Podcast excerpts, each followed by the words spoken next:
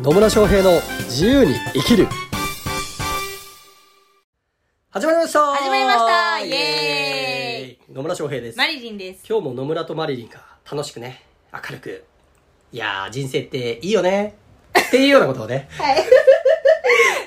はい。はい。まあそんな感じで。そんな感じで。そん。な感じでね喋っていこうと思うんですけれども。はい。はい。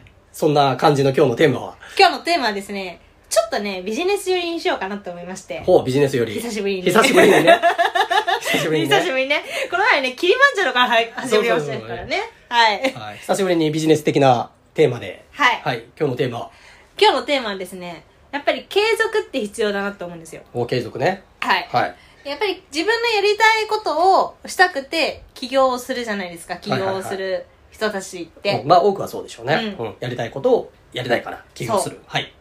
でね、思ったんですよ。その起業をしました。起業しました。でも、なんだろう、一過性で終わる人一過性で終わる人一過。性って言うとなんかおかしいけど、そんなに、あの、芸能人とかでもあるじゃん、なんか。あ一発屋的な。そうそうそうそう。で、終わる人。でも、野村さんみたいに継続してできていく人っていう違いがあるじゃないですか。はいはいはいはい。できれば継続して続けていける方がいいじゃないですか。はい、そうですね。はい。そのコツをね、教えていただこうと思います。なるほど。はい継続するコツ継続するコツです。を教えてほしいと。はい。いうことなんですね。はいなるほど。やればいいって。すぐ出てくる。じゃあそういうことで。はい。野村さんのパターンはね、読めてますからね。やりゃいいじゃん。そういうことじゃない。いや、そういうことじゃないです、ね。そういうことじゃないそういうことじゃないです継続ね。はい。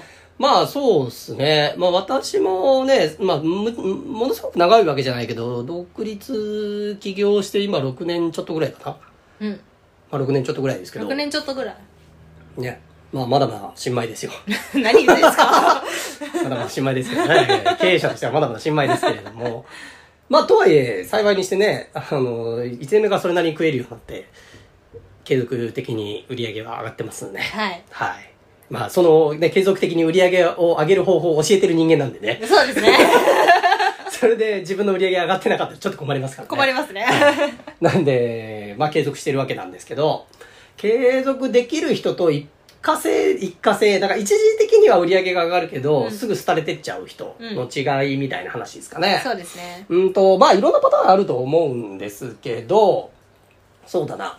気をつけた方がいいのは、なんかね、やり方、やり方が固定しているビジネスはあんまりお勧めしないかな。うん。やりた方が固定しているビジネスというと？まあやり方、まあいろんなことがあるんだけど、あのまあ特にわかりやすいところでいくと、例えばね、うんあの、ウェブマーケティングとか、うん。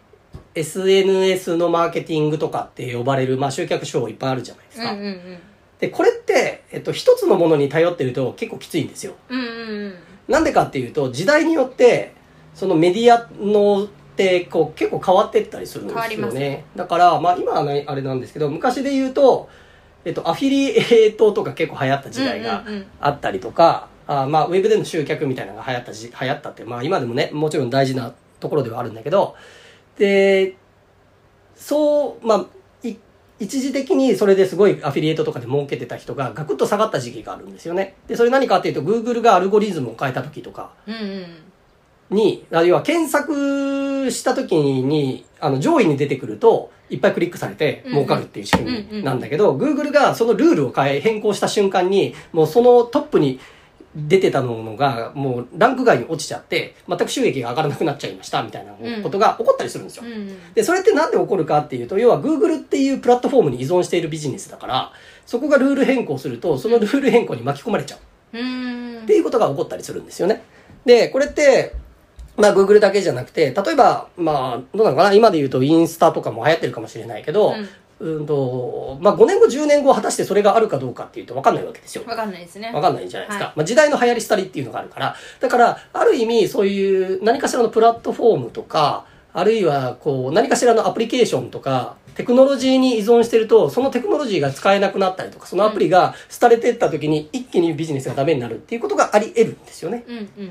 なので、まあ言ってみればそれって、あの、他の人の力を借りてるわけじゃないですか。うんうんで、そこに依存しちゃうのは、結構一過性で終わる可能性が出てくるので、そうじゃない手法も持っておくっていうのが大事かなっていうふうには思いますよ。はい何個もね何個もね。何個 もねそうそう。だから一個に依存するっていうのは、まあ何に関してでもね、結構危険かなっていうふうには思います。はい特にその集客の手法だったりとかね、一つに依存してたりすると、それがダメになった瞬間に、もうビジネス回らなくなるよ、みたいなことがね、起こりうるので、うんなので、なんていうのかな、小手先のテクニックとか、今の流行りに乗る、まあ乗るのは悪いことではないんだけど、そこに依存をするっていうのは、結構ビジネス的には続きにくくなるかなっていうふうには思いますね。そうですねなんか一番続いてる人たち一番続いてる人たちっていうすごい上から目線ですけど、うんを見てると小手先のテクニックじゃなくて本質を掴んでる人たちは結構継続してるのかなっていう私的な感覚がほありますねう。なるほどね。はい野村さんみたいにまあね。まあねまあね。はいじゃあ本質って何なのかっていう話なんですけど、うんえーマリリンが考えるその本質って何ですか？私が考える本質はその私がやってることとかビジネスってなんか困ってる人を助けるっていうのがうん。助助けたいって思ってるからやってるじゃないですか、はい。その看護師もそうだしその話し方に関してもそうだし、でさらにそれによって自分の人生が変わったからなんかその人生を変える一個の手段としてそういう話し方だったりとかそういうのがあったらいいんじゃないのって思って発信してるとかやったりしてるだけであって、なんかそう私の本質は人助けですはい。はい人助けですと。人助けですまあ、そうなんでしょうね。はいまあビジネスで結局誰かの役に立つっていうことが、まあ基本になるので、で、そのための手法っていうのはまあいろいろあっていいわけなんですよね。だから私はまあいわゆる経営コンサルタントやってますけど、じゃあね、ビジネスのことだけ教えてるかっていうと別にそんなこともなくて、うん私が本当にやりたいのはその人がその人らしく自由に生きてほしいっていうところなわけですよ。うんまあそれの一環としてね、お金を稼ぐとか、自分のやりたいことをビジネスにするっていうのも一つのポイントとしてあるから、一応それをメインの私の事業の軸とはしてます。けど、それ以外にもコミュニケーションだったりとか、うんまあそれこそね、この間も話しましたけど、愛妻家クラブみたいなんでね。で、幸せな家庭増えてほしいな、みたいなのも。もう私がやりたいことの中に入っているので、はいまあそういうこともやってるわけなんですけど、まあ基本的にはやっぱこう、誰がこういう、こういう人たちにこうなってほしいなっていうところが本質的にあって、で、それのための手段っていうのはいろいろある中で、まあどれが一番効果的かなと思いながらやってるって感じですね。そう。なので、まあそうね、ビジネスの本質としては誰かの役に立つとか人を助けるみたいなのはね、うんまあ本当ベース中のベースですよね。そうですねだからそれを持っていれば、そう、だ本質ってシンプルなんですよ、本質って。うんうん本質はシンプルで、で、本質はシンプルだからこそ応用が効くんですよね。うんうんで、これが小手先のテクニックとかになると、それ応用が効かないんですよ。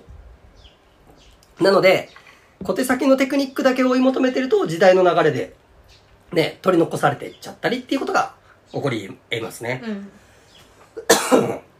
ってなことです。はい まあちなみに人を楽しませるっていうビジネスもありますよねああ、人を楽しませるね。いいと思いますよ。ほんでも、本当ね、お笑い芸人の人とかすげえなと思うもん。い。やすごいと思いますよ。本当に。無理だもん。うん、あんな面白いこと言うとかね。そうそう、あのね、でもトップの人じゃなくても、あの、私もね、以前、以前っていうか、こういうコロナとかがないうん状態の時は結構あの、吉本とか見に行ってたんですけど、はい。面白いですよ。面白いですか、うん、面白い。そんなテレビとかでほとんど出ない人たち、芸人さんたちもね、すごい面白いですね。うーん。もうね、すごい いや、あの世界のトップの人たちって本当のトップだからね。うんねね大変ですよ。で、そこから比べるとビジネスなんて楽なもんですよ。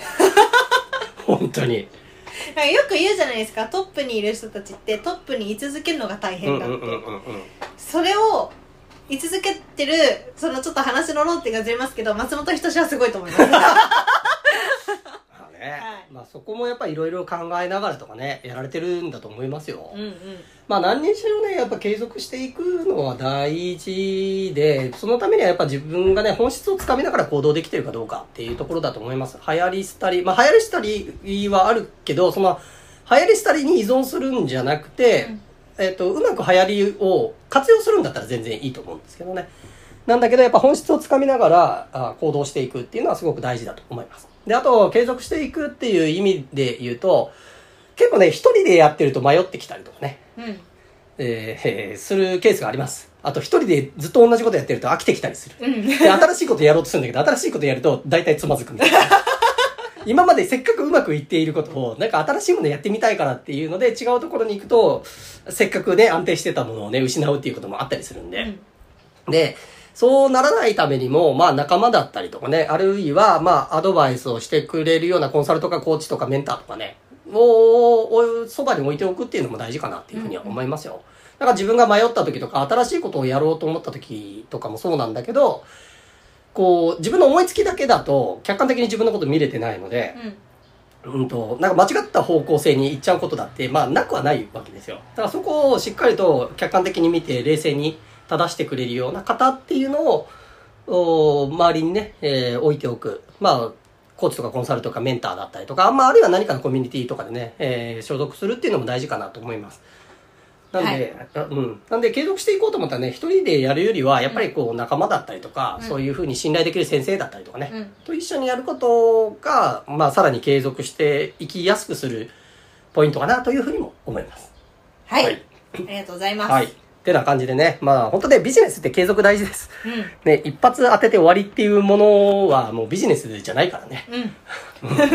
うん なので、まあ、ぜひですね、えーこれ聞いている方々は、まあ、ご自身のビジネスね、あの、自分が楽しいと思えたりとか、やりがいを感じられることで、継続してできることっていうのをね、ぜひ見つけて、日々活動していっていただければなというふうに思います。はいはい。というわけで、今日も最後までお聞きいただきありがとうございますあり。がとうございます、まあ、疑問とかね、質問とか取り扱ってほしいテテーマとかね、ありましたら、ぜひコメントメッセージいただければというふうに思います。はいはい。それでは、また次回お会いしましょう。さよなら。